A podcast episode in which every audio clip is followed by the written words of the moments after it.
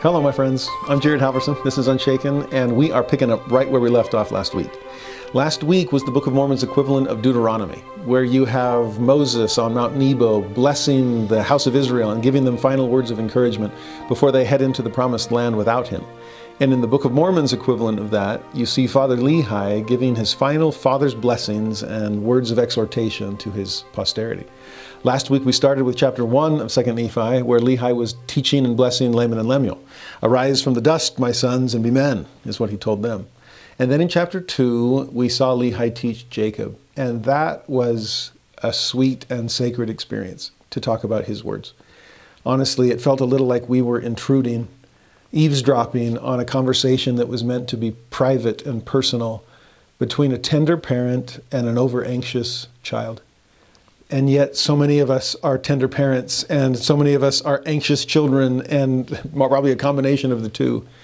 And if you've ever struggled with scrupulosity if you've ever dealt with toxic perfectionism if you've ever felt like you will forever fall short of divine expectations then jacob is your kindred spirit and the words that lehi gave to him are meant for you as well and so i hope they were helpful i hope last week gave you a glimpse into Jesus Christ uh, in ways that perhaps you've underestimated or underappreciated. Uh, that was a sacred experience. And so if you didn't get a chance to finish 2 Nephi 2 last week, I mean, pause this week. It can wait a day or two and go back and give 2 Nephi 2 the time and attention it deserves. Once you've done that, though, here we are in chapter 3, starting this week, which Lehi is continuing his father's blessings, this time to his youngest son, Joseph. And yet Joseph barely appears in that chapter. Dad has a few other Josephs to talk about instead. And then chapter 4, the spotlight shines on Nephi, but not by way of father's blessing. Instead, it is Nephi's psalm.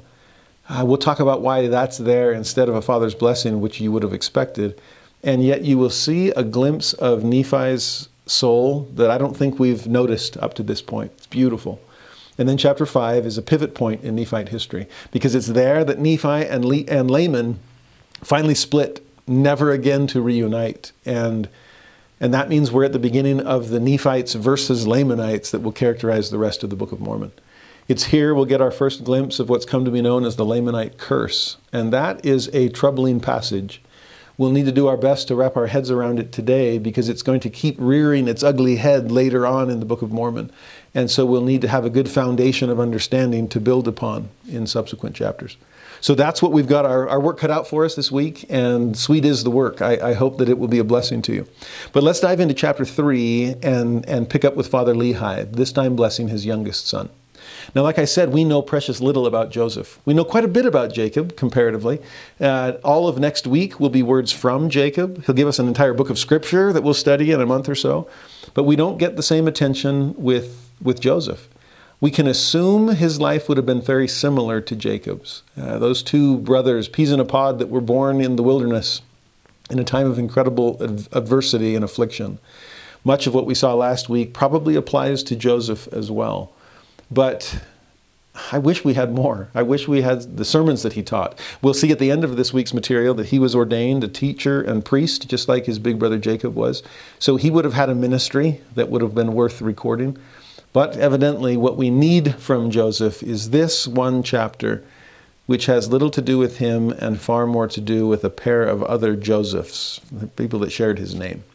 With that, then, go to chapter 3, verse 4. And here Lehi says to his youngest son, Behold, thou art the fruit of my loins, and I am a descendant of Joseph, who was carried captive into Egypt. That's where we got your name, son.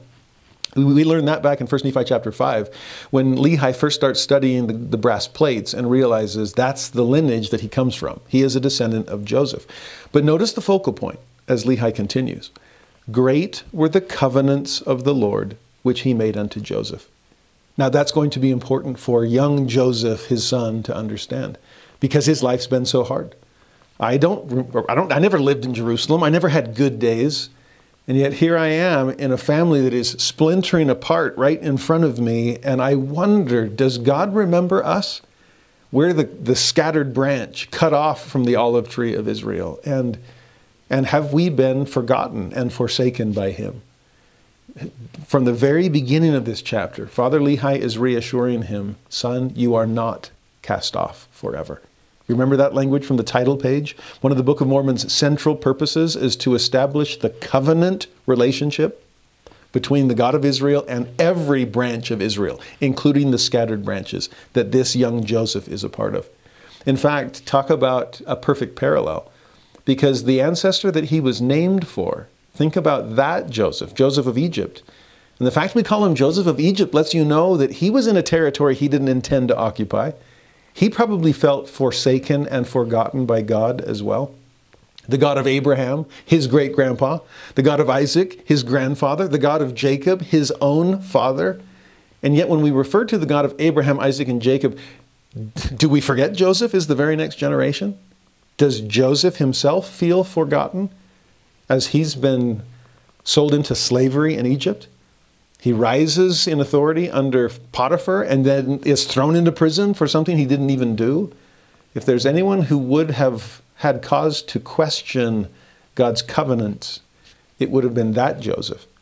And so to reassure this Joseph, oh, you're just like that ancestor. You have not been forgotten. Because of God's covenant, He cannot forget you. So, Dad says next in verse 5 Wherefore Joseph truly saw our day he obtained a promise of the Lord. There's covenant again. A promise that out of the fruit of his loins the Lord God would raise up a righteous branch unto the house of Israel. Not the Messiah, that's going to be the tribe of Judah, but a branch which was to be broken off. Nevertheless, to be remembered in the covenants of the Lord that the Messiah should be made manifest unto them in the latter days, in the spirit of power, unto the bringing of them out of darkness unto light, yea, out of hidden darkness and out of captivity unto freedom. Again, language like that would have struck a chord with Joseph of Egypt, brought out of captivity to become second only to Pharaoh himself. And why? So that he could save his family, so that he could be the instrument in God's hands. You are not a, a forgotten branch. If anything, you've been cut off the tree so you could be planted in a more fruitful area and thus bring forth fruit that would feed and bless the rest of your family. In a similar way, Lehi and his youngest son Joseph would be living similar experiences. A branch cut off from the olive tree of Israel. We saw Lehi talk about that as early as 1 Nephi chapter 10. We are being scattered as we speak, but there is a divine purpose behind this scattering. We're not cut off we are going to be instrumental in God's blessing of the entire family. That's the purpose of Joseph in Egypt. And it's the purpose of this branch of Joseph that is taking root in this new promised land. If you think about Genesis 49, when a very ancient father Jacob is blessing his sons, including the two sons of Joseph, you see, Joseph is going to be the birthright son. There's some confusion in Genesis because you've got uh, plural marriage at the time. And so when Reuben, the first son of the first wife, disqualifies himself, the question is does the birthright go to the second son of the first wife or the first son of the second wife? And the book of Chronicles makes it clear that it goes to Joseph, first son of second wife, of Rachel, not of Leah. And yet, we also see that there will be an authority that is passed down to Judah, which is one of Leah's sons as well. In those patriarchal blessings that are given in chapter 49 of Genesis, uh, Judah is told that the scepter will not pass from his hand. There's the kingly line. And as, as Lehi is saying here, the Messiah is going to come from a different branch. That's going to come from Judah. And yet, this branch that is broken off, that's mentioned in the patriarchal blessing given to Joseph and his tribes back in Genesis 49. Look at verse 22. Joseph is a fruitful bough, a branch, okay? Even a fruitful bough by a well whose branches run over the wall. And that's exactly what Lehi has just done. Run over the wall of the ocean and been transplanted in a new world. But just like his ancestor Joseph, by so doing, he will feed the family in their days of spiritual famine. Notice how he describes it starting in verse 6. For Joseph truly testified, saying, A seer shall the Lord my God raise up, who shall be a choice seer unto the fruit of my loins. We saw earlier that Moses prophesied about a prophet that would be a lot like him someone that would free the slaves and bring them out of bondage into a land of promise, one who would give them his higher law. And that That prophet is the Messiah. That Messiah is Jesus Christ. A prophet like unto Moses. Well, here Joseph is seeing someone that will someday come that similarly, similarly is a lot like unto him, a choice seer. Now, for the rest of this chapter, we're going to learn about this seer. But I want to cut to the chase and, spoiler alert, make it crystal clear who this choice seer is so that we don't miss a beat when we come back and look at all the details that Joseph is prophesying about him. So if you fast forward to verse 15, here's the spoiler alert His name shall be called after me, Joseph of Egypt says, and it shall be after the name of his father. Now, I can only imagine a young Joseph Smith Jr translating this page on the gold plates, dictating to Oliver Cowdery, his scribe at the time, and saying, Okay, his name shall be called after me. Oh, okay, that's interesting. This choice seer that will someday be, be raised up to bless Joseph's posterity. He's going to have the same name as Joseph. Oh, okay, great. He shall be after the name of his father. Oh, so it's going to be a Joseph Jr. Oh, whoa. Uh, nee, nee, nee, nee, nee, nee, nee. Can you picture how unnerving that would feel for Joseph Smith Jr. to translate this page and realize that that's talking about me. Joseph of Egypt had his eye on Joseph of Palmyra, and I have a mission to fulfill. I mean, I always think about Jesus as a 12 year old when he goes to the temple. Remember, Mother Mary is freaking out, and thy father and I have sought thee sorrowing. And Jesus responds I have been, wist ye not that I must be about my father's business, capital F? As if to say, Joseph, love you. You're not my dad. And I know that. I know who I am and whose I am, and I know whose work I must be about. And so I'm ready for it. And in a similar way, at least by this moment in 2 Nephi 3, a fairly young Joseph Smith is, it's crystal clear I, I'm getting who I am, and I know the mission God has for me. Now, go back and start with what Joseph of Egypt is saying about this choice seer, and we get our prophetic commentary on what Joseph Smith is supposed to accomplish. Again, if, if I were him and, and got to verse 15 and saw that, I would then rush back to the beginning and see exactly what I, what's been spelled out for me. You see, to finish verse 15 first, Joseph says, He shall be like unto me, for the thing which the Lord shall bring forth by his hand, by the power of the Lord, shall bring my people unto salvation.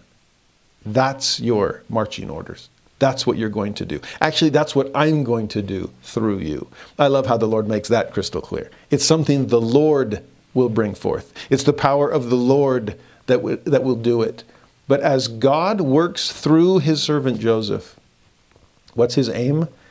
To bring his people unto salvation, to feed the rest of the family, to overcome the famine of the Word of God that prophets like Amos warned us about. So go back, starting in verse 7, and let's see this now that we know that we are learning about Joseph Smith. Verse 7 Unto him will I give commandment that he shall do a work for the fruit of thy loins, his brethren which shall be of great worth unto them, even to the bringing of them to the knowledge of the covenants which I have made with thy fathers. Now, these are words that the Lord said to Joseph of Egypt. So when he says his brethren, Joseph Smith is going to be part of that, that tribe of Israel. And the rest of the posterity of Joseph will be blessed by their kinsman, Joseph Smith uh, as an Ephraimite, part of that birthright tribe. If you think about the, the birthright son gets a double portion. That's why there are two tribes of Joseph. His sons Ephraim and Manasseh are elevated to the same level as all of their uncles. That way, their father gets a double portion and, and two tribes. But to think about the work that Joseph Smith would do to bring forth the word of God, particularly to the tribes of Ephraim and Manasseh the initial converts to the church, as the church began growing, it was typically among Ephraimites and Manasseites that it was that it was growing. And yet again, what's the role of the birthright child?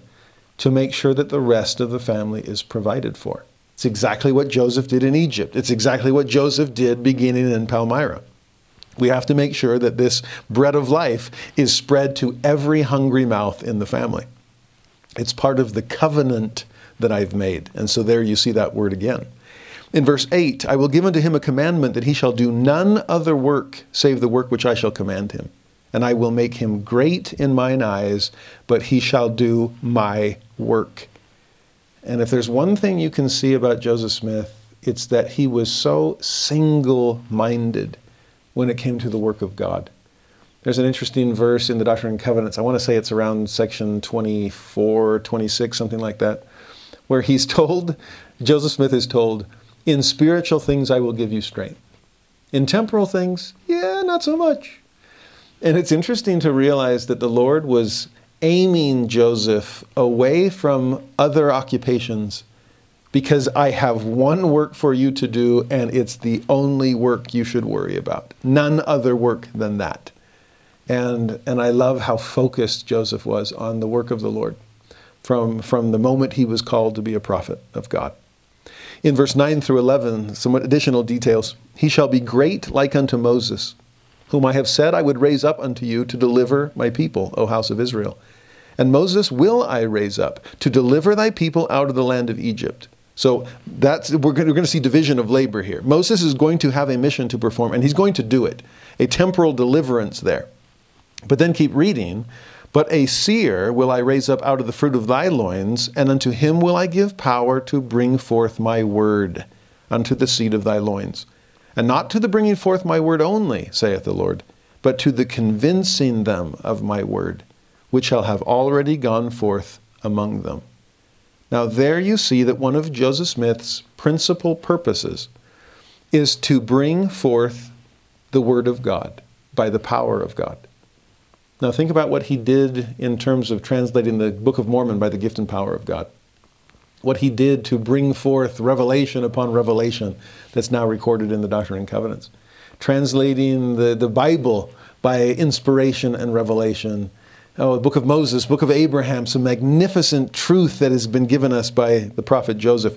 But the way Joseph of Egypt ends that verse, it's not just to bring forth the word, it's to convince them of the word. And not just any word, the word that had already gone forth among them. And what was that word? That was the Bible. I think it's tragic that so often people assume that Joseph Smith must have been anti Bible because he added to it. And yet, so much of Joseph's mission was biblically based. It was translate the Bible by inspiration, to restore the version of Scripture that existed in God's own bosom. That's how it's described in section 35 of the Doctrine and Covenants. Or in terms of the Book of Mormon, what was its role? Do you remember back in 1 Nephi chapter 13 when Nephi sees in vision the apostasy and restoration? And who was who played the star or what played the starring role in that chapter? The book that came forth from the mouth of the Jews that it was the Bible that was center stage throughout that apostasy and restoration history. And it was the Book of Mormon that was meant to restore its plain and precious parts. Remember our conversation back then? What was the plain and precious part? The covenant lens through which we're supposed to study the Bible. And the Book of Mormon comes and joins it in order to restore that covenant. Now we start seeing that God has never given up hope on the house of Israel and is doing all within his power to graft that branch back into the tree. That's the role that Joseph of Egypt played in his family. It's the role that Joseph Smith is playing in his. And so it's interesting to see how the Bible and Book of Mormon are meant to come together. That's the next verse, verse 12. Wherefore, the fruit of thy loins shall write. And that's what we see in the Book of Mormon. And the fruit of the loins of Judah shall write. That's what we get in the pages of the Bible. And that which shall be written by the fruit of thy loins, the Book of Mormon, and also that which shall be written by the fruit of the loins of Judah, the Bible, shall grow together. Again, if we're thinking of branches here, the branch of the tree of life that's extending out and hardening into an iron rod, you see these, these dual branches. You see Bible and Book of Mormon growing together, every plain and precious part exactly where it needs to be. And notice what together they're trying to accomplish. They shall grow together unto the confounding of false doctrines, and laying down of contentions, and establishing peace among the fruit of thy loins, and bringing them to the knowledge of their fathers in the latter days, and also to the knowledge of my covenants, saith the Lord. Everything that was spelled out on the title page. That's what the Book of Mormon and Bible, hand in hand, side by side, are supposed to do. This is the stick of Judah and the stick of Ephraim. These are two leadership tribes a scepter in the hand of one, a, a, fruitful branch in the hand of the other, and together they are meant to bless the entire family of the house of Israel. And the house of Israel, if you remember the Abrahamic covenant, their job is to make sure that all the families of the earth are blessed in like manner. It all has to start somewhere. And to me, it's interesting to see Bible and Book of Mormon meant to be sister scripture, meant to be companion volumes. One in our hand, Ezekiel tells us. And so the years I spent living in the Bible Belt, it was tragic that in some ways what was meant to accomplish or meant to be accomplished the exact opposite was happening because of people's misperceptions. When it speaks of, of establishing peace, unfortunately, it led to conflict instead as people assumed that the Book of Mormon was meant to take the place of the Bible, which it isn't. If anything, the Book of Mormon is meant to fortify the Bible, keeping the Bible in pole position in some ways. That is the central book. That is the book of God's covenants. And the Book of Mormon is there to restore those covenants, or at least the, the perspective of covenant that we're supposed to read the Bible through. If that can happen, then forget false doctrine. We are understanding things by the mouth of two or three witnesses. These two hands coming together, two eyes that establish depth perception and help us see in ways that we couldn't on our own. To lay down that contention, to establish that peace as I would often say to my Bible believing evangelical friends in the South when I lived there, oh, please do not mistake what the Book of Mormon is meant to accomplish. The Book of Mormon is the best friend the Bible ever had. That's what I would always tell them. When you live in the Bible belt, the Bible feels impregnable, uh, like, like nothing can overcome it. It's invincible. And yet, go beyond it and the Bible has been under vicious attack. You thought there was anti Book of Mormon material? That's small fry compared to the anti biblicism that has existed for centuries. And yet, the Book of Mormon comes to defend the Bible's witness of a covenant Christ, a loving Father who has promised the house of Israel that he would never give up on them. These books need to become one in our hand. I worry sometimes about what I call the Benson backlash. And I love President Ezra Taft Benson. He was a voice up from the dust that was wiping the dust off the Book of Mormon. And for him to emphasize the study of the Book of Mormon was exactly what the church needed. But I have worried that there has been a Benson backlash since his presidency where instead of saying a Bible, a Bible, we have a Bible, we don't need another Bible, church members instead say a Book of Mormon, a Book of Mormon, we have a Book of Mormon, we don't need another Book of Mormon. And no, in verses like this, we see that the Book of Mormon's purpose, among other things, is to shore up the Bible, to defend it, to protect it from the skepticism that would gnaw away, away at its credibility. So, yes, as you study the Book of Mormon this year, don't feel that you have to completely leave the Bible behind. And if it ever becomes a struggle when it's Old Testament year or New Testament year of Come Follow Me, you're like, oh, I don't know if I should read that. I'm supposed to be in the Book of Mormon. It's all good. It's all one witness that's growing together. Now, from there, go to verse 13, and we're back to Joseph, who is the one who's going to bring to light these truths. But notice an interesting detail here. Joseph of Egypt prophesies of this later choice seer and says that out of weakness he shall be made strong. In that day when my work shall commence among my people, unto the restoring thee, O house of Israel, saith the Lord. I love that verse because it starts with weakness but moves towards strength. This is like Ether 12 27. And if we're humble, if we trust in the sufficient grace of Jesus Christ, then our weak things can be made strong unto us. And that describes Joseph Smith to a T. Yes, there were times in his life where he was weak. He, he trusted too, to, people too much, more than they deserved. He was swayed early in his life by the opinions of others. He lost 116 pages. He succumbed to some of the foibles of human nature in his youth. But out of weakness, he was made strong. And God saw to that. I am well aware of some of the complaints that people raise about Joseph Smith. And yet I am amazed by the strength that God gave to him to make him a choice seer and be able to bring forth the work that God had in store for him. Notice what the work would be. Beautiful verse here. It's unto the restoring thee, O house of Israel. We talk about all kinds of things as the object of the restoration. We talk about the restoration of the church and the restoration of the priesthood and the restoration of the gospel. But guess what God talks about? The restoration of thee, you, O house of Israel. This is the Book of Mormon's version of it, but the Doctrine and Covenants, equally beautiful. Section 84 of the Doctrine and Covenants, verse 2 Yea, the word of the Lord concerning this church, established in the last days for the restoration of his people. That's what the Lord is after. Every other restored thing is merely means, not ends. It's scaffolding, not structure. And what is God trying to restore more than anything? Us.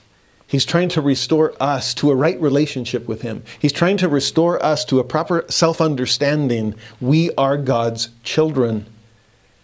And until we understand that, and until we come to our senses and, and are restored to a true understanding of our relationship with God, then all the other things that God is attempting to restore aren't doing much. What's the point of restoring church and gospel and priesthood if all those things don't restore us to our heavenly home? Restoring us is what all of this is after. And so to picture Joseph as a restorer of humanity, to picture him bringing to pass, restoring this, how oh, the perspective that we all need to look in the mirror and realize that God hasn't given up hope on any of us. That's the restoration that we're all a part of. He'll say it again in a moment, but keep reading and we'll get there. Verse 14 Thus prophesied Joseph, saying, Behold, that seer will the Lord bless, and they that seek to destroy him, and we see more and more of those in our day, they shall be confounded. For this promise which I have obtained of the Lord, of the fruit of my loins, shall be fulfilled. Joseph of Egypt was banking on that if I'm here to save my family, there better be someone in the, la- in the latter days that's called to do the same thing.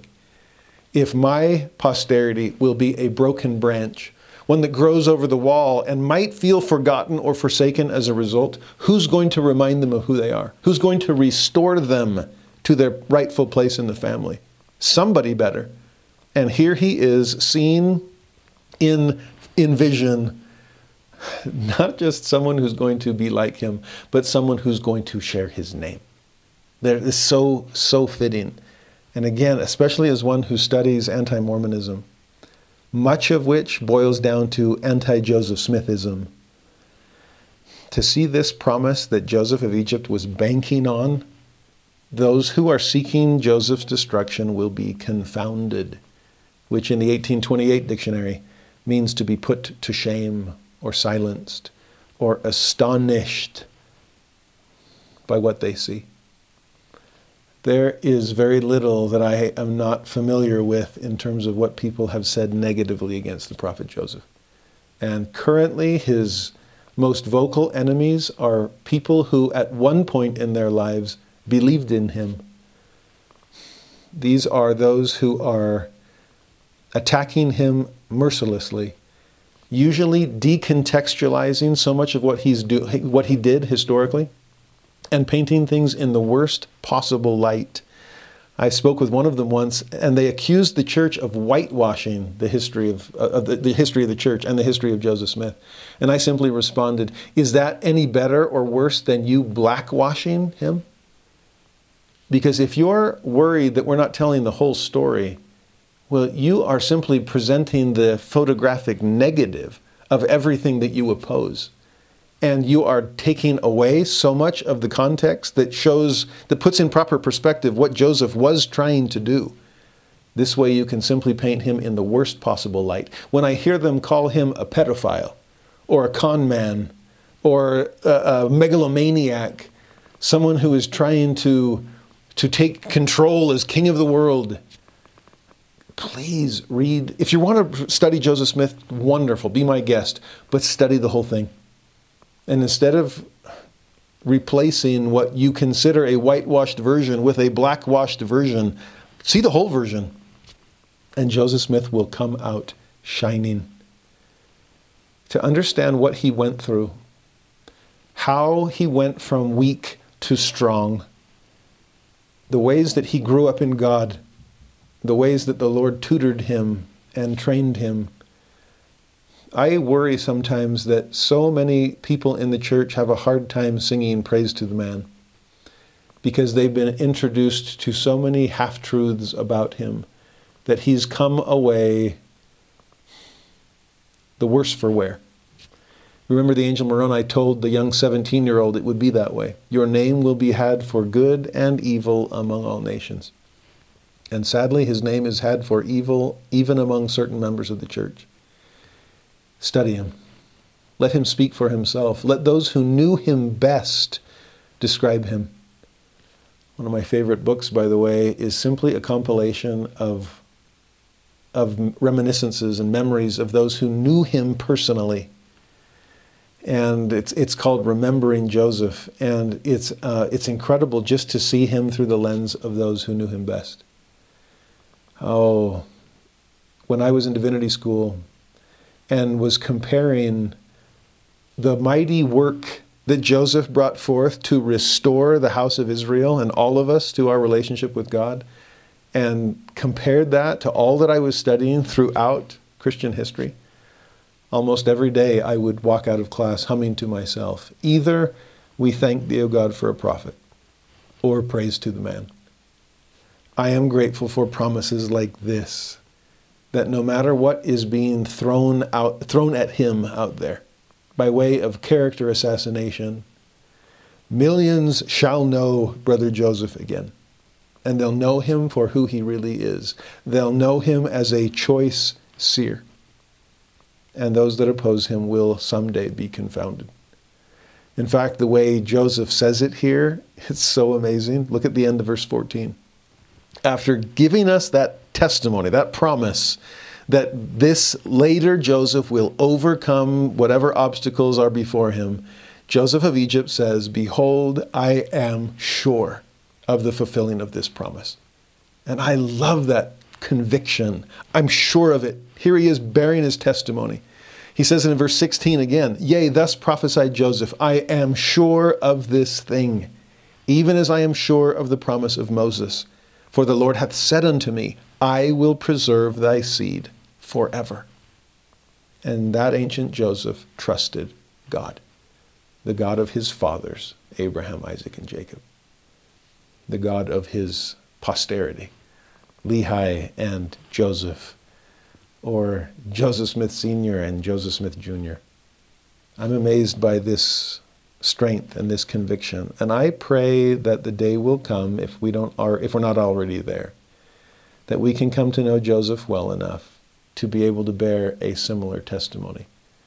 I am sure of this thing, sure of his divine call sure of the work of restoration that he spent his life working toward and then gave his life to seal that testimony. I will forever be grateful for the prophet Joseph. And if Joseph of Egypt was concerned about the need for a Moses, if, if I'm bringing my family to Egypt, this is not the promised land we're supposed to stay in forever. Will someone someday bring my posterity back? Remember, Joseph himself said, When I die here in Egypt, do not leave my bones here. If we're a branch that's, that's, that's uh, crossed the Nile, make sure you bring my bones back and, and bury them in Canaan. And picture this Joseph and his father Lehi feeling similar things. But back to Joseph of Egypt, if Moses is going to bring us back to the promised land, will there be a choice seer in the latter days that will bring us to a promised land in a similar way? Oh, yes, I am sure of that. We then see Lehi speaking more about Moses and his spokesman, Aaron, and then he draws an interesting parallel. Verse 18 I will raise up unto the fruit of thy loins, and I will make for him a spokesman. And I, behold, I, I love how personal he is in this. I'm going to do it. You got that? I will give unto him that he shall write the writing of the fruit of thy loins unto the fruit of thy loins. And the spokesman of thy loins shall declare it. Now, tricky passage, but what you see there in verse 18 is a, a writer and a spokesman. And some people look at that and think, oh, who's going to write these things out? Well, that'll be Joseph Smith. And who's going to declare them, explain them to people? Well, Oliver Cowdery would do that. He was better educated than Joseph. And Sidney Rigdon would really do that, and he was far better educated than Joseph as well. And that's an interesting fulfillment of that prophecy. But there may be an even more direct one than that. Because if you think about this person that will be raised up to write the writing of the fruit of thy loins, and he's going to be aiming those writings to that target audience itself, the fruit of Joseph's loins, the tribes of Ephraim and Manasseh. Who, who receives the Book of Mormon? We do. And it's up to us to spread it to the rest of the family of Israel and on to the rest of the, of the family of Adam. But to think about Mormon being the one that would write those writings, and if Mormon is the one doing the writing, then who is declaring these things? Who's Mormon's spokesman? Well, that would be Joseph Smith. Elder McConkie interpreted this verse in that way, at least. And so it's interesting to think instead of just Joseph and Sidney or Joseph and Oliver, think about Mormon and Joseph Smith. And what, an, what a dynamic duo in recording these things and then translating these things to bring them forth to restore us to a full understanding of God's covenant. You see more of that in verse 19 and 20. The words which he shall write shall be the words which are expedient in my wisdom, should go forth unto the fruit of thy loins. So, what we're getting in the Book of Mormon is exactly what an all knowing God intends for us to learn. It shall be as if the fruit of thy loins had cried unto them from the dust, for I know their faith. And we'll see that kind of faith oh, exhibited time and time again in terms of the Book of Mormon someday coming forth. They were banking on that. They were putting all their eggs in a latter day basket. This book must outlive us. It has to come back to feed the entire family. And the Lord knew their faith and honored it. Keep reading. They shall cry from the dust, yea, even repentance unto their brethren. That's the key message of all of this. It's what we must do to lay hold of the covenants that are spelled out in these pages. So, repentance unto their brethren, even after many generations have gone by them. And it shall come to pass that their cry shall go even according to the simpleness of their words. And I do love how simple the Book of Mormon's call to repentance really is. Oh, come unto Christ. Come unto the God of Abraham, Isaac, and Jacob and Joseph, we could add, and be saved. That was the fullness of Nephi's intent. And that was the prayer of faith uttered by every Book of Mormon prophet from start to finish. Now, how's that going to come forth? Well, through that spokesman. Verse 21 Because of their faith, their words shall proceed forth out of my mouth unto their brethren who are the fruit of thy loins, and the weakness of their words will I make strong in their faith unto the remembering of my covenant which I made unto thy fathers. That will be exactly Moroni's concern in Ether chapter 12. Will I be able to do this well? Will the Gentiles mock at the weakness of the Book of Mormon? And the Lord's promise then? All fools mock, but they shall mourn. My grace is sufficient for the meek. And if they'll come unto me, I will let them know the power and strength of this book. Oh, Joseph Smith, out of weakness will be made strong. And the book that he will translate, out of weakness will be made strong as well. So, Moroni, don't worry about that. Joseph, don't worry about that. You and I, as we trip up over our awkward words and can't quite do the Book of Mormon justice, oh, just trust God's power to bring forth light and truth, to anyone with an open heart to receive it. That's the promise of the Book of Mormon.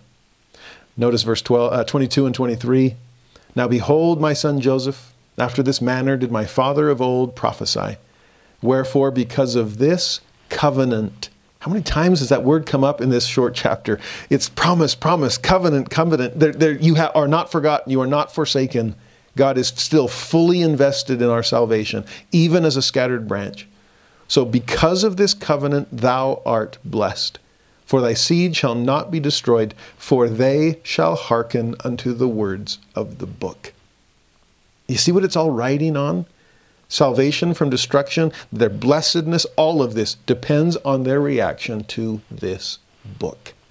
They're going to make it because they'll listen, because they'll believe. I love the way the Lord keeps referring to this book. Notice if you go back, starting in verse 7 and then verse 8 and then jumping ahead to 15, he, at first he calls it a work. Then he calls it the work. Then he calls it my work. The thing is what he says in verse 15. It's just, I don't even know what to call it anymore. It's just this thing. But the thing that is going to be brought forth is going to change human history. It's going to convince people that Jesus is the Christ. Right alongside the Bible, it will restore people to that true understanding. And so, a work, the work, my work, there's a lot of personal pronouns in this chapter too. I, behold, I, the work that, the, that God will do, the things the Lord will bring forth. Oh, he takes the Book of Mormon personally because his covenants are writing on it. We then see our last words about Joseph Smith in verse 24. There shall rise up one mighty among them, who shall do much good, both in word and in deed. And I love studying both of those when it comes to the prophet Joseph. The things he taught, the things he wrote, the things he said, but also the things he did. They are a witness of the reality of Jesus Christ from start to finish. It's incredible. But he will be mighty, both word and in deed, being an instrument in the hands of God with exceeding faith, he had that. To work mighty wonders, he did that. And do that thing which is great in the sight of God. Here's the purpose unto the bringing to pass much restoration unto the house of Israel and unto the seed of thy brethren. That's the mission of Joseph Smith. To bring to pass much restoration. Love that line. And remember, not the restoration of things, but rather the restoration of people, to restore thee, O house of Israel.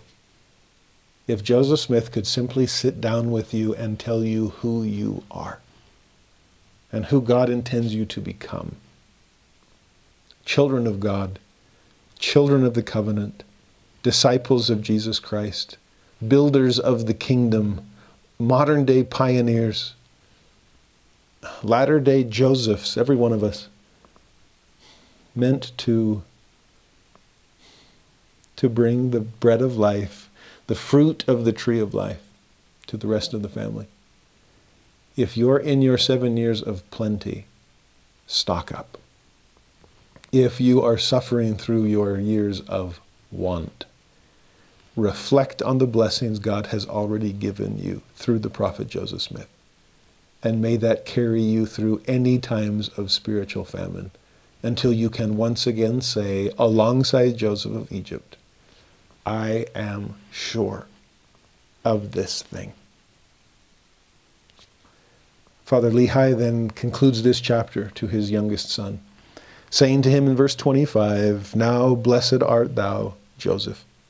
Behold, thou art little and I just, as a father whose children are not so little anymore, I just wonder if the, the, the, feeling of a tender parent right there, you're little, son. And sadly, I won't be here to watch you grow up. So what does he say instead? Wherefore, hearken unto the words of thy brother Nephi, and it shall be done unto thee even according to the words which I have spoken. Remember the words of thy dying father.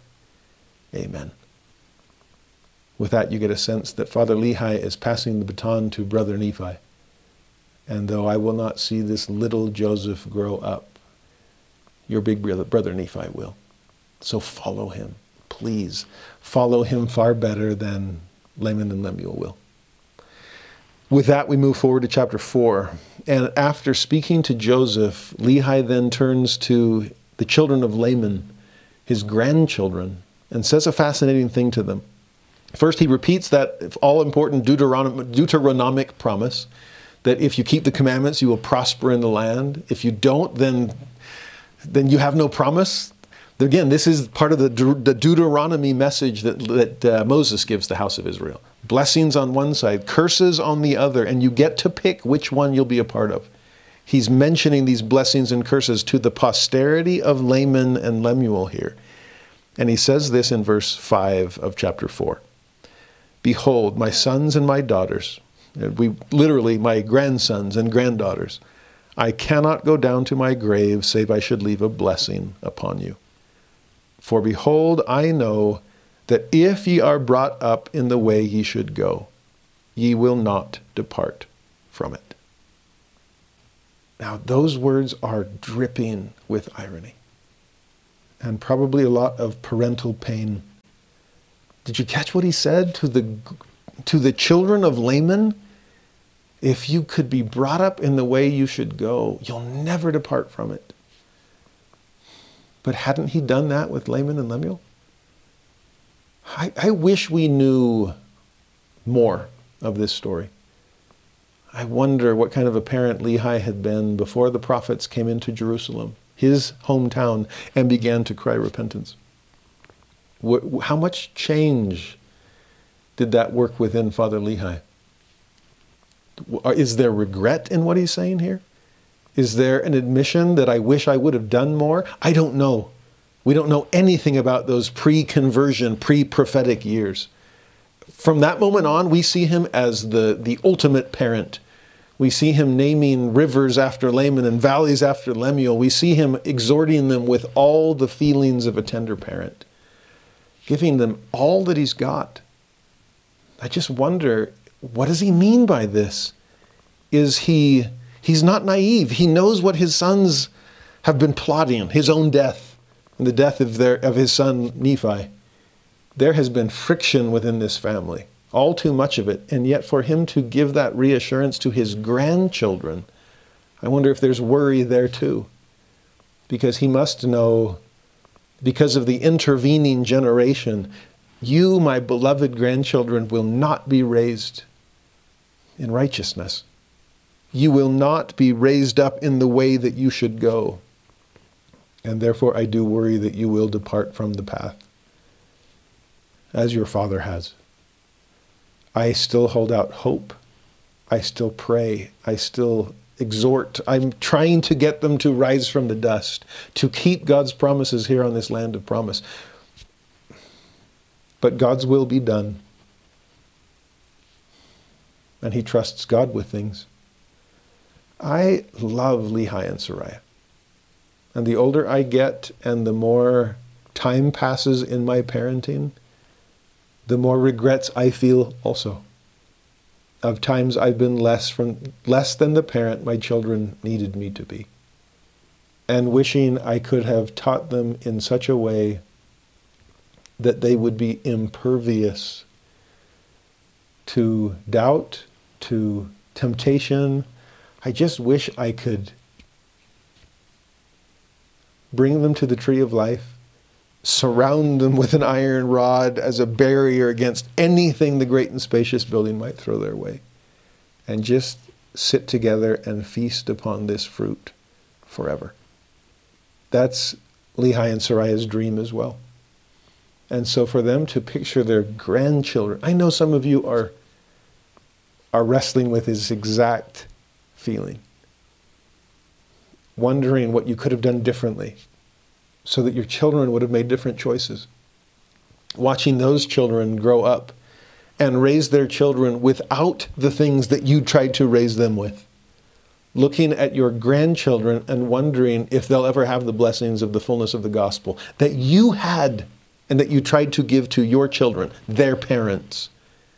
I, this is a, a tricky passage because there's no resolution it, it's not an easy one. This is one I think we're meant to just sit with and wrestle with and, and mourn over.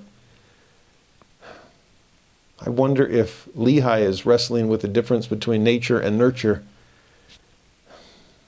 Does he understand the nature of his children? Is he overemphasizing nurture, just thinking if I would have done better, if I could have raised them in the way, they never would have departed from it? Is he beating himself up with that line? I don't know. I don't know everything that's going on in his heart. But I hope that we can trust the covenants of the Father because that's what Lehi keeps coming back to.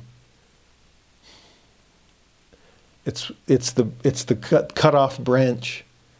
It's the, the scattered family. It's the trust that he has in a God of tender mercies. And so to me, I think there is something beautiful about blessing his grandchildren. And if my children won't let me bless them in the way I want, oh, please, Heavenly Father, give me access to my children's children in hopes that I might somehow bend the tree branch back towards alignment with the light of the world.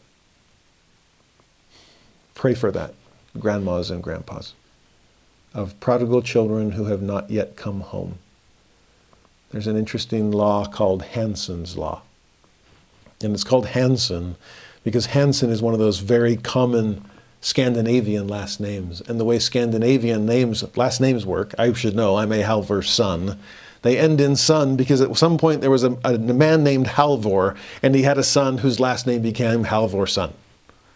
And in Hans's case, it's a very common Danish name, for example, Hans, Hans Christian Andersen, Anders' son, son of Anders. Well, Hans' son, would, Hansen would be the son of Hans. And Hansen's law states that in a family of immigrants, the first generation has come to a new place but is still more old world than new and holds on to that. But the second generation, who has been raised in the new place, is so embarrassed by their parents and the old world traditions that they've been carrying that they want to fully acclimatize into their new surroundings. They abandon the faith of their fathers, if we want to put it that way, in order to fit in to the world that they've moved into. But if that's the challenge of the second generation, the third generation looks back to the first. That's Hansen's Law. And it's these grandchildren that look back to grandma and grandpa and want to tap back into those traditions. They, they want to know what life was like back in the old country. They want to resurrect some of those old Christmas traditions or, or family holidays. They want to understand who they are. And in some ways, they look at their parents and wonder, why did you not teach us who we really are? Oh, I wonder if there's a Hansen's Law at play here with Lehi's grandchildren. He hopes so, at least. He is blessing them, praying for that. In fact, in verse 6 and 7, he says, Wherefore, if ye are cursed, and that's a painful word based on what we're going to study in a moment in chapter 5. That Lamanite curse upon his own grandchildren. How can he save them from that? Spare them. Well, if ye are cursed, Behold, I leave my blessing upon you. There's a battle between blessings and curses. This is the choice placed before them. This is Deuteronomy 2 a T. If you're cursed, I bless you. Even that your cursing may be taken from you and be answered upon the heads of your parents. Wherefore, because of my blessing, the Lord God will not suffer that ye shall perish. Wherefore, he will be merciful unto you and unto your seed forever remember the thesis statement of the Book of Mormon is that this is a book of tender mercies. That God is merciful to his children. He was merciful to Nephi. He's merciful to, to Lehi. He's, Lehi is banking on the fact that he'll be merciful to his grandchildren. And so, whatever curse comes upon you because of poor nurture, I bless you to hold on to your true nature as children of God. And that if you can tap into that truer identity, if you can skip the intervening generations and come back to your true roots in the olive tree of Israel, then all will be well for you. And hopefully, in God's divine, tender, and merciful way. Maybe the blessed grandparents and the blessed grandchildren can squeeze out the curse that's come between and save those intervening generations that struggled. I believe in that. Well, that's the blessing to his grand, to the grandchildren that came through Laman. He then gives similar blessings to the grandchildren who came through Lemuel. He then blesses the sons of Ishmael. He turns to Sam and blesses him and his posterity as well. We then see this in verse 12. And it came to pass after my father Lehi had spoken unto all his household, according to the feelings of his heart and the Spirit of the Lord which was in him, he waxed old. And it came to pass that he died and was buried. Can we pause there and mourn for a moment over Father Lehi? Everything he's taught us this past month everything he's done to cry repentance to his people, to face their persecution and scorn, to sacrifice all that he had so that he could bring his family off to some land he'd never heard of, but banking that it would be as promised as God had said. All the feelings of a tender parent, we saw that again. There he is blessing them according to the feelings of his heart. That's one half. But also according to the Spirit of the Lord. That's the other half. It's this beautiful synergy where every child is being blessed by both of their fathers, earthly as well as heavenly. And this beloved patriarch, Lehi, blessing his posterity with everything he possibly can. I think it's interesting, interesting when Nephi says that after that was done, whoa, he waxed old. Well, Nephi, that's been happening for a while. Uh, we saw that as early as the boat uh, and what was happening there. And but I think there's something powerful about what Nephi's noticing. It's almost like his father became young Lehi again and mustered all of his strength to be able to give these final patriarchal blessings. And it was only after that only after he had fulfilled his fatherly role. That the, that the years returned, that he waxed old and finally passed on, letting his posterity move forward into the promised land without him, just the way Moses would. Blessings and curses and take your choice. I have set before thee life and death. Wherefore? choose life. And he lets them. I remember years ago, I think it was my first year teaching the Book of Mormon in seminary, and Lehi came to life for us. To the point that when this verse came, it devastated us all.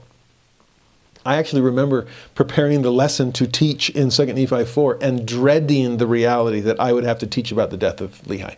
I felt like I was an accomplice to the crime. Like, if I don't teach this tomorrow, then can he outlive the text? Can he just keep on going? Now, the irony is that Lehi has died in 2 Nephi 4 every single time I'd ever read the Book of Mormon up to that point. He, he never survives a reading. And yet, it was that time, for the first time, that I truly mourned over his passing. And it dawned on me maybe I didn't mourn all the previous times I'd read this because he'd never really come to life in those previous readings. And we don't tend to mourn the death of someone that was never alive to us to begin with. I hope in your times of pondering, as you reflect on the things that Lehi has done and taught, that you will feel to mourn over his passing.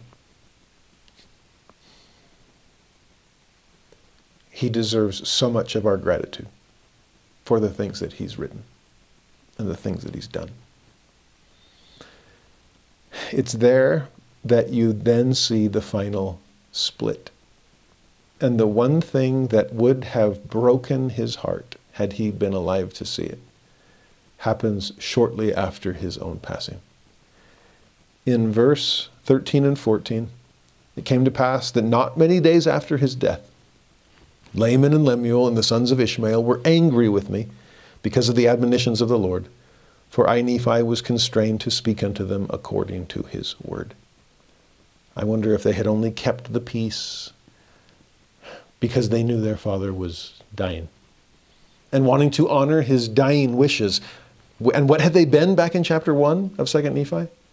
To be determined, to be of one mind and one heart, to rebel not against thy brother Nephi, whose views have been glorious. Go back and reread the end of chapter 1, and I wonder if that kept Laman and Lemuel, kept them behave at least a little longer. But again, as soon as Lehi was gone, so was all of their resolve to stay together in one happy family. You, in fact, if you go back to Joseph of Egypt, what happened as soon as Jacob, their father, died? All the brothers were scared to death, thinking that perhaps Joseph was only nice to us. He was pretending, he was playing nice to appease our father. But now that dad is gone, Joseph's going to take out his anger on us for what we did to him 20 years ago. And nothing could be further from the truth. But in this case, if Laman and Lemuel were hiding behind their father, as soon as his, their father was laid in the grave, what, what grew out of these older brothers was anger and hatred and plans on physical violence.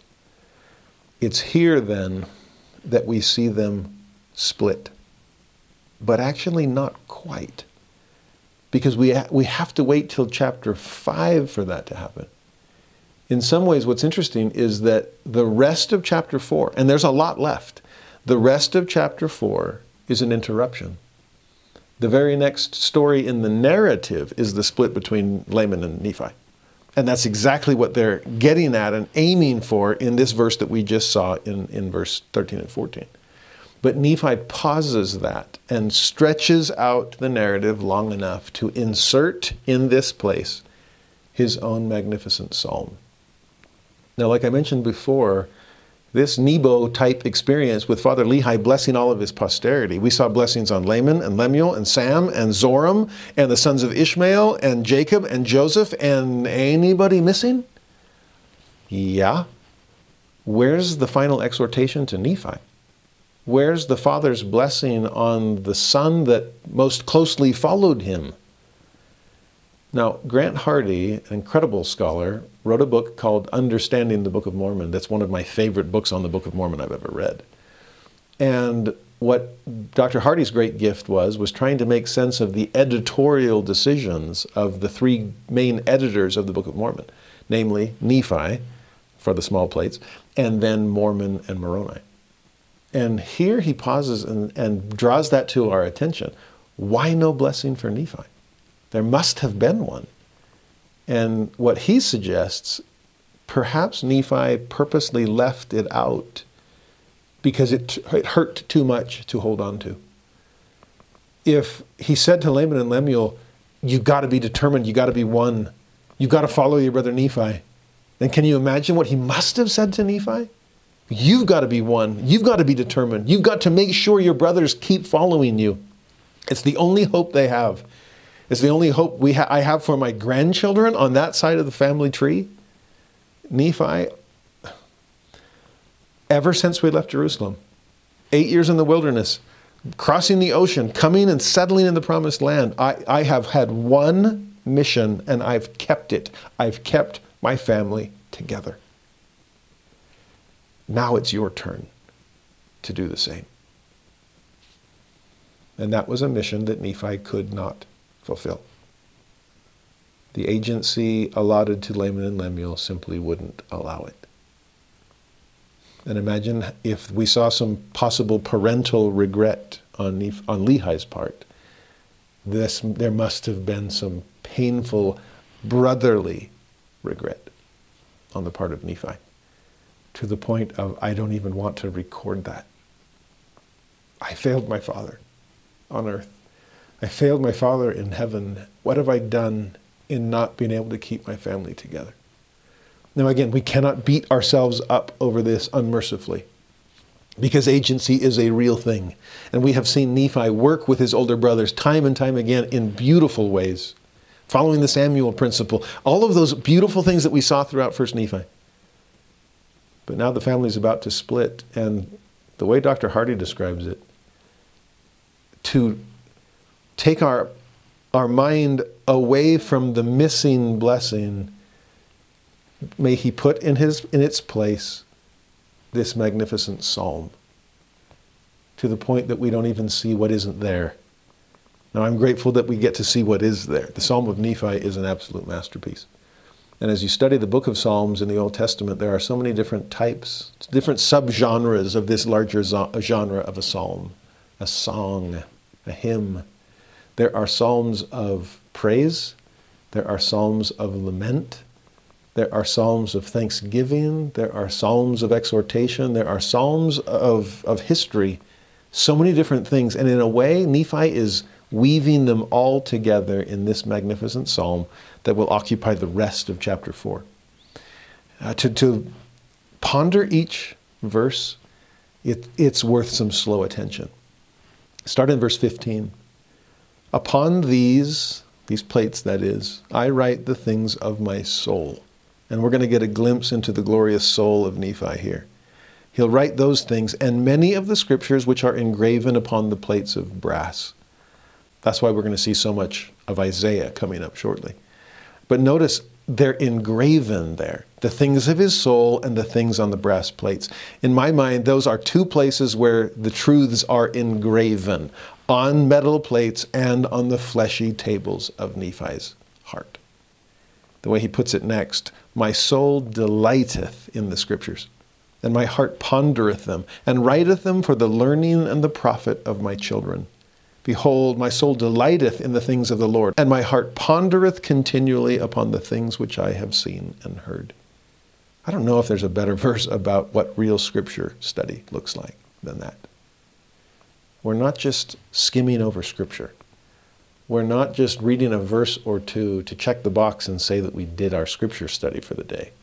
No, this is something his soul delights in. It's what President Hinckley called a love affair with the Word of God. Do you dream of it when you can't be with it? My wife did when she first converted to the Lord. She'd be at work just chomping at the bit. I can't wait till I'm done so I can go home and read the Book of Mormon. Literally, it, it changed everything for her. And for Nephi, I delight in these things. I ponder them. Do we do that enough? Or are we just moving our eyes as quickly as we can to get through the page? It's not just about eye movement, it's about the mighty change of heart. And so ponder these things, write them. Write down scripture in your own word. Keep a scripture study journal. Take notes in the margin. Write down principles in, on the page. Oh, fill in the lines between the lines, and you'll be amazed at what the Spirit is whispering by way of a personalized seal portion to write those things, to ponder them continually for the learning and the profit of you and your children. Oh, there's scripture study for you. Now, that psalm of thanksgiving that we just saw in 15 and 16 then becomes a psalm of lamentation in 17 and 18. We'll see the full spectrum of Nephi's emotions here, which is something we haven't seen as much of to this point. He seems fairly stoic Everyone else is hangry and complaining about food, and he isn't. Uh, he doesn't murmur because he turned to the Lord. Uh, so many things, he just seems to be steady.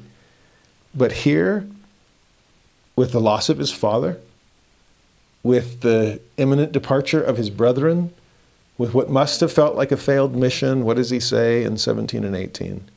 Nevertheless, so despite all that I've seen in Scripture about the mercy and goodness and kindness of God. Nevertheless, notwithstanding the great goodness of the Lord, in showing me his great and marvelous works, my heart exclaimeth, O wretched man that I am. Yea, my heart sorroweth because of the temptations and the sins which do so easily beset me. This is the raw reality of the human condition. And Nephi feels it deeply. He is wrestling with the natural man. And don't we all? Haven't we all been, been brought to our knees on occasion with the realization and the confession that we're not what we want to be, that we know the goodness of God, that we've seen His hand in our lives, and yet our wretchedness stares us in the face because we're falling short. Sounds like Nephi here needs to go back and listen to what Dad told Jacob last week. To trust in the righteousness of his Redeemer, which is exactly what Nephi will do. But before we get there, just to sit with this, think about the way he said it in the verses we just read. I am encompassed about. There's temptation, there's sin. It, it doth easily beset me. My soul is grieved because of these things. There's, a, there's some evidence of depression there, a grieving soul. This sense of being encompassed about, feeling trapped by that. As my wife and son work in the world of addiction recovery, that describes their feelings of being encompassed about. There's no way out. I cannot escape my own sins or my own sinfulness. And Nephi feels those things keenly. And yet, we see the pendulum swinging back and forth emotionally in this great man. Because from Psalm of Thanksgiving to Psalm of Lamentation and then back to Psalm of Praise. Despite what he's just said about himself in the last two verses, look at the next few 19 through 22. When I desire to rejoice, that's what I want to do. I can't. My heart groaneth because of my sins. Nevertheless, and this is the second time he has said nevertheless here. Okay? That those that's the pivot points on this emotional pendulum. Nevertheless, notwithstanding the great goodness of God, I'm a sinful person. But nevertheless, despite the fact that my heart groans because of my sins, I know in whom I have trusted. And that's what changes everything. I know the God of tender mercies. That's why I'll come unto him. I know the God of Abraham, Isaac, and Jacob. And I know the salvation that they have covenanted to give to their posterity and to all the world. I trust in God. I know in whom I've trusted. And as a result, why should I groan? Why should I lament? To the point of refusing to be comforted. The way he says it next my God hath been my support. He hath led me through mine afflictions in the wilderness. We saw that in chapter 7 of 1 Nephi. We saw that in chapter 16 of 1 Nephi. Every step of the way, ye shall know that it is by me that ye are led. And Nephi knew it. He hath preserved me upon the waters of the great deep. We saw that back in chapter 18. He hath filled me with his love, even unto the consuming of my flesh. He hath confounded mine enemies unto the causing of them to quake before me. We saw that back in chapter 17. Interesting, by the way, that he's calling Laman and Lemuel his enemies. That's, that's hard. But that's how they've acted toward him. Everything that he said in those last few verses, we can pinpoint in the pages of 1 Nephi. Except that part about being filled with his love unto the consuming of his flesh. I wonder when that happened. Or if that was something that just seemed to happen over and over for Nephi. When he was bound by his brethren back in chapter 7, and yet prayed to God and had the, ba- the binds or had the, the ropes loosed on his wrists. Was that the consuming of his flesh? He didn't even feel that pain. And was it love that filled him? To the point that these bonds of hatred just couldn't fit on him. No wonder they burst. He was so filled with love. No wonder he could frankly forgive them when they repented. Or fast forward to chapter 18 when they're on the boat. And he's been suffering through this storm at sea, bound to the mast, to the point that his wrists and ankles are horribly swollen. But he doesn't complain about that. Is that to the consuming of that painful flesh? Because he's filled with love instead? Is that Jesus on the cross? Father, forgive them, for they don't know what they do. Is that Stephen being stoned? Father, lay not this sin to their charge. It's amazing what can happen when you are filled with God's love to the point that you can love your enemy and see them as your brethren instead. So far, we have seen Nephi swing back and forth between regret and rejoicing, between worry over his own sinfulness and gratitude for the tender mercies and, and grace of Jesus Christ. Again, between the notwithstandings and the neverthelesses, there we live our lives. And I hope we don't water down either side of it. That we can recognize our wretchedness to the point of confessing our sins and relying wholly upon Him who is mighty to save. And then relying on Him, knowing that might. You see it in the next few verses where he speaks of prayers and visions and angels and the Spirit Himself. In verse 25, Mine eyes have beheld great things, yea, even too great for man. Therefore I was bidden that I should not write them. Oh, did you have to tell him not to? I would have loved to have my, get my hands on those scriptures. And yet, like Job, like the psalmist, like the writer of Proverbs, all of whom said that there are things about God that are too wonderful for me. That's a great phrase. And Nephi is feeling the same. These were things that are too great for man. And then this realization, verse 26. Oh, then, if I have seen so great things, if the Lord in his condescension unto the children of men hath visited men in so much mercy, why should my heart weep, and my soul linger in the valley of sorrow, and my flesh waste away, and my strength slacken because of mine afflictions? You get his question there? Why should I stay in that state when the Lord is inviting me to come out of it? So often in the scriptures, one's encounter with the Lord brings you to your knees. But one of the first things he ever says is to rise, to lift you up, to dust yourself off, to start following him. Uh, a friend, by the way, just the other day, I'd been studying Jacob, wrestling with his feelings of anxiety, trying to understand what he could teach us from a, a mental health perspective. And right in the midst of all of that, one of you, wonderful listeners, reached out to me and shared an experience you'd had on, on your mission. When a general authority who had been a physician in his previous professional life came and was working with the missionaries, so many of whom struggle with mental health challenges themselves. And he said, Do you ever picture Nephi struggling with depression? Like I said last week, have you ever pictured Jacob struggling with anxiety? Well, the verse that this general authority pointed to the verse I just read, 2 Nephi chapter 4, verse 26, and said, from a physician's standpoint, what's your diagnosis?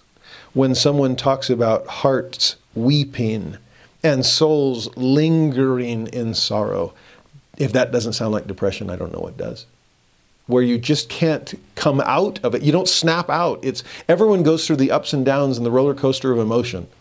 But when you can't seem to get out of the valley of sorrow, when you just feel like you're lingering and languishing there, that's how Nephi is feeling in this moment. When it describes him, him as his flesh wasting away, would that be a cause for concern for the family doctor when you are losing weight? You can't seem to eat. You've lost your appetite. What, what's wrong? Or the, the last line, my strength slackens because of my afflictions. And slackened strength. I can't get out of bed anymore. I don't, there's nothing that gets me going. I don't have the strength to face my day. Oh, these are real people with real challenges and real concerns real mental makeups, real emotional wiring. And here you see Nephi at his absolute lowest, but also his absolute highest. It's all right here in this magnificent psalm. I'm not going to linger there. I know in whom I have trusted. He has led me through the wilderness. He'll lead me out of this one. In His time and in His way, better days will be ahead. That's the covenant. Notice in verse 27 Why should I yield to sin because of my flesh? Yea, why should I give way to temptations, that the evil one have place in my heart to destroy my peace and afflict my soul? Why am I angry because of mine enemy? Now notice that was singular. He used enemies before, and that seemed to refer to Laman and Lemuel. But if this is the enemy singular, oh, the adversary. And he seems to be the source of so much of this contention, of this depression, this, this sense of the battle between me and the better angels of my nature, the notwithstandings and the neverthelesses, and the tug of war with me as the rope, God is on my side. And if I can hold to that, then why would I ever follow the adversary? Why would I yield to him? Why would I give way to temptation? Do you notice the repetition of those that kind of language? To yield, to give way, to have place why would I ever surrender? Why would I ever stop putting up a fight when the enemy of all righteousness is trying to drag me down to the ultimate valley of sorrow? He doesn't want there to be a way to return. So, what does he say in, to himself in 28 and 29 and 30?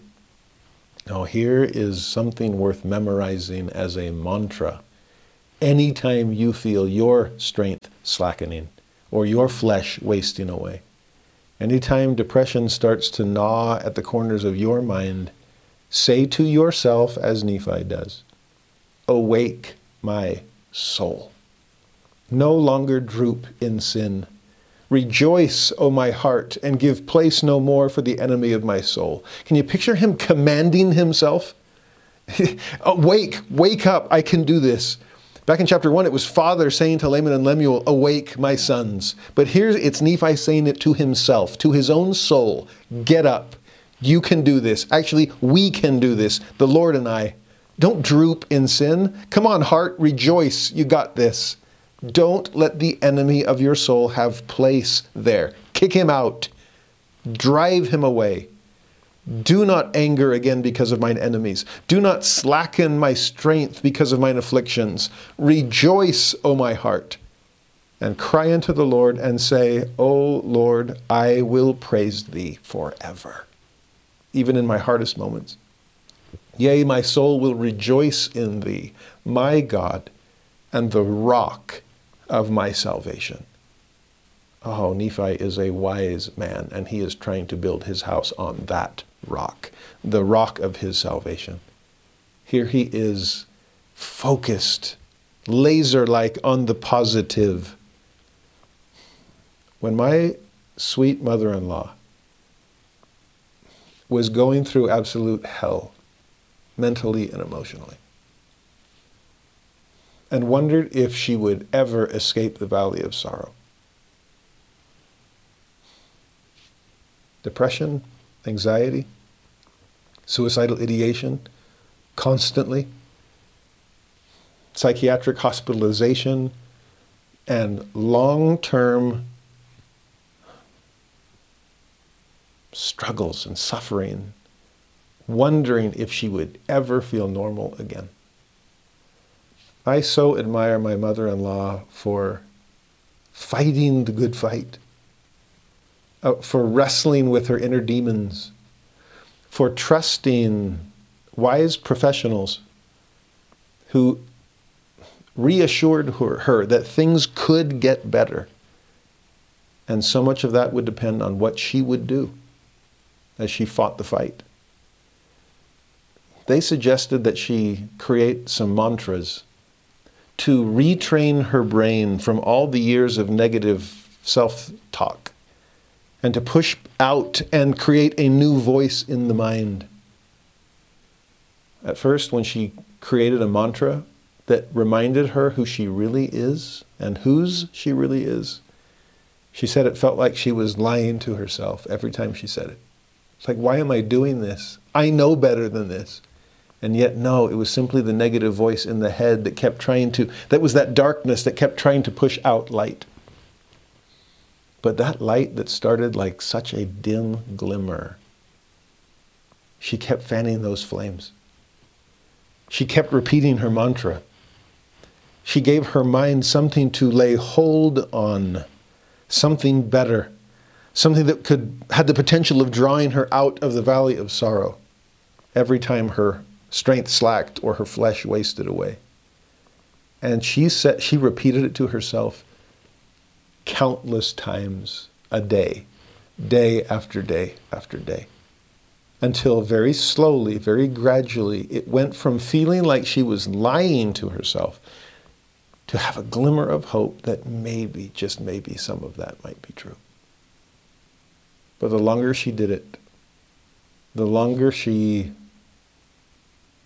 took care of her health, her nutrition, sleep, thought patterns, therapy, listening to the sister missionaries start the gospel all over again since she had left the church and abandoned her membership. She had hit rock bottom, but like I've said before, that's the best place to be because you're finally back in contact with the rock that has always been beneath you. Remember, it's the rock of my salvation that Nephi has come to know because he's hit rock bottom. But that's the place to come to know him and to rebuild upon him, which is exactly what my mother in law did. She is such an example of true healing from the devastation of depression. She has written a book about her experience. She has she works in in the prison system with inmates trying to help them with with meditation and mindfulness and real recovery. Her life is one of consecration, and she's consecrating her afflictions for the benefit of other people. It's a beautiful thing to behold. And you see so much of these same kinds of truths in what Nephi is doing to navigate this valley of sorrow for himself. Oh, please give yourself something for the mind to take hold of. And awake my soul is a good one. Rejoice my heart is a good one. I will rejoice in thee, my God, and the rock of my salvation. That's a good one too. Verse 31 and 32, he then says, O Lord, can you picture this prayer just rising up from this troubled soul, but this rejoicing soul also? He says, O Lord, wilt thou redeem my soul? I wonder if that was meant to be an exclamation point or a question mark as it's printed here. A, a, a hope, a plea, please redeem my soul, or a question, wondering, will you? I can't do it on my own. There's real vulnerability in that question. Wilt thou redeem my soul? Wilt thou deliver me out of the hands of mine enemies? Wilt thou make me that I may shake at the appearance of sin? May the gates of hell be shut continually before me, because that my heart is broken and my spirit is contrite. O Lord, wilt thou not shut the gates of thy righteousness before me, that I may walk in the path of the low valley, that I may be strict in the plain road. Oh, what a prayer. What pleading. Father, my heart is broken. My spirit is contrite. This is godly sorrow. This is everything that repentance is hoping to create within us. And so, what an answer to that question. Will I redeem thy soul? Of course, that's what I came for.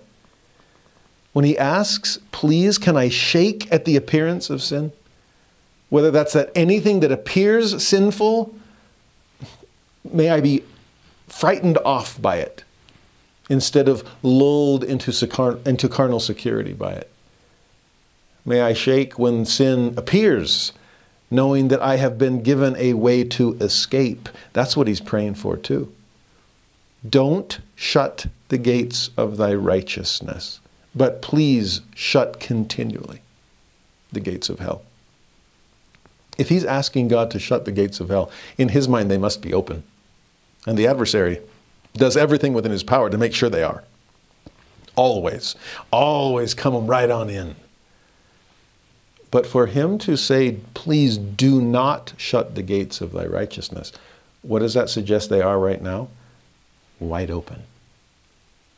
Oh, both heaven and hell are open before us. I have placed before you life and death, wherefore choose life. Nephi is taking this Deuteronomy moment seriously himself. And I just want to choose God. Please keep that, keep heaven open and close hell. Help me move in the right direction. That is true humility. That's broken heart, contrite spirit. That is the sacrifice that God is asking for from us all. He then prays in verse 33 O Lord, wilt thou encircle me around in the robe of thy righteousness? You hear the echo of Lehi's words to Jacob we studied last week? Thou art saved, thou art redeemed because of the righteousness of thy Redeemer. That's all Nephi's praying for, also. To be encircled about by that robe of righteousness, compared to what he said earlier, remember? I am encompassed about by the temptations and sins that so easily beset me. I'm surrounded, and I'm going to be surrounded by one thing or the other. I'm going to come into one gate or the other, hell or heaven. I'm going to be surrounded by one thing or the other, encompassed about by my sins or encircled about by the robes of Christ's righteousness. Oh, there's the mother hen gathering her chicks. Nephi then says, O Lord, wilt thou make a way for mine escape before mine enemies? Remember Paul's statement in 1 Corinthians 10, verse 13?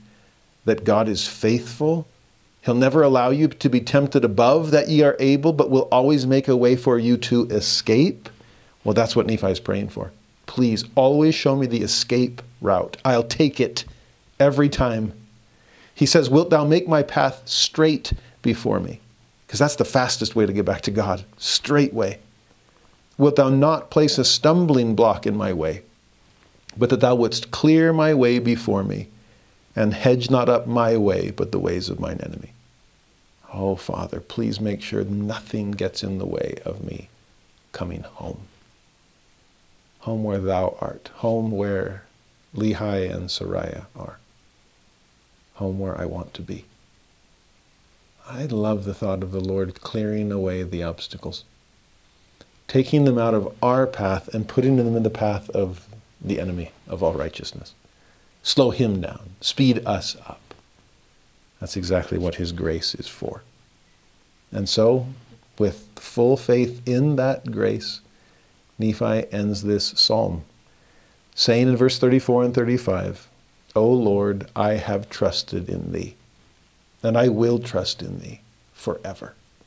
You see, what's gotten him to this point in the past, it's what's going to get him through in the future. Have trusted, will trust, that's what's going to carry us forward. There's another option, though, and that's trusting in ourselves, which Nephi absolutely refuses to do. Maybe he tried that when he tried to buy the brass plates from Laban and realized, nope, my plan is insufficient. I'm going to have to trust God in everything. And so he does. He says here, I will not put my trust in the arm of flesh. For I know that cursed is he that putteth his trust in the arm of flesh. Yea, cursed is he that putteth his trust in man or maketh flesh his arm. Interesting, all these blessings he's been praying for, but recognizes the cursings that await on the other side. Again, Deuteronomy, they're laid out right before us, side by side. He then says, Yea, I know that God will give liberally to him that asketh. And boy, he knows that by personal experience, right? Vision after vision after vision. Yea, my God will give me, if I ask not amiss. Therefore I will lift up my voice unto thee. Yea, I will cry unto thee. And then notice all the personal pronouns. My God, the rock of my righteousness. Behold, my voice shall forever ascend up unto thee, my rock, and mine everlasting God. Amen. Oh, how's that for personal praise? Full of personal pronouns. A personal relationship with the Lord. That's all he wants. It's what he's working toward. It's what he's holding on to. It's what's going to get him through things. He no longer has his Father on earth. Oh, but he's holding on to his Father in heaven. He knows in who he has in whom he has trusted. And that makes all the difference. Speaking of personal pronouns, I remember once being in a training meeting somewhere in Atlanta, if I remember correctly. And one of my colleagues was training a big room full of early morning seminary teachers. We were taking turns doing that, and it was his turn. And I remember this one moment, I can't remember exactly what was said, but one of the, he'd asked a question, and one of the teachers responded with a beautiful principle, a beautiful statement of faith that was put in general terms. Like, this is how God is, or we believe that such and such. And I'd never seen a teacher do this before, but the teacher just stopped and thanked the student, quote unquote, in this case, the early morning teacher, thanked them for that comment and then asked them very gently, Could you rephrase it though? Because what you said was general, and I want something personal. You said something about we. I need to hear it from you. Could you rephrase what you just said? Coming from you personally.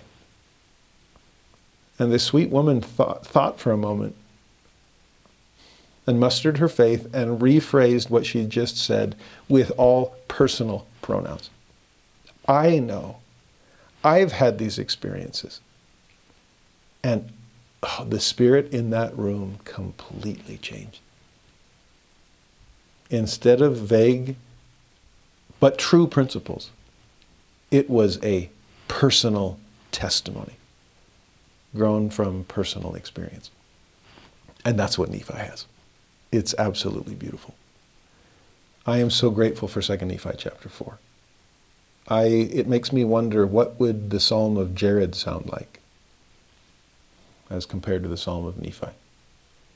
And if I could prayerfully ponder the hand of God in my life, my strengths and my weaknesses, my highs and my lows, my prayers and visions, my experiences with the Spirit, my own wretchedness, but my own rejoicing, what would it sound like? And would my soul sing instead of drooping in sorrow? Maybe that's a homework assignment worth taking on.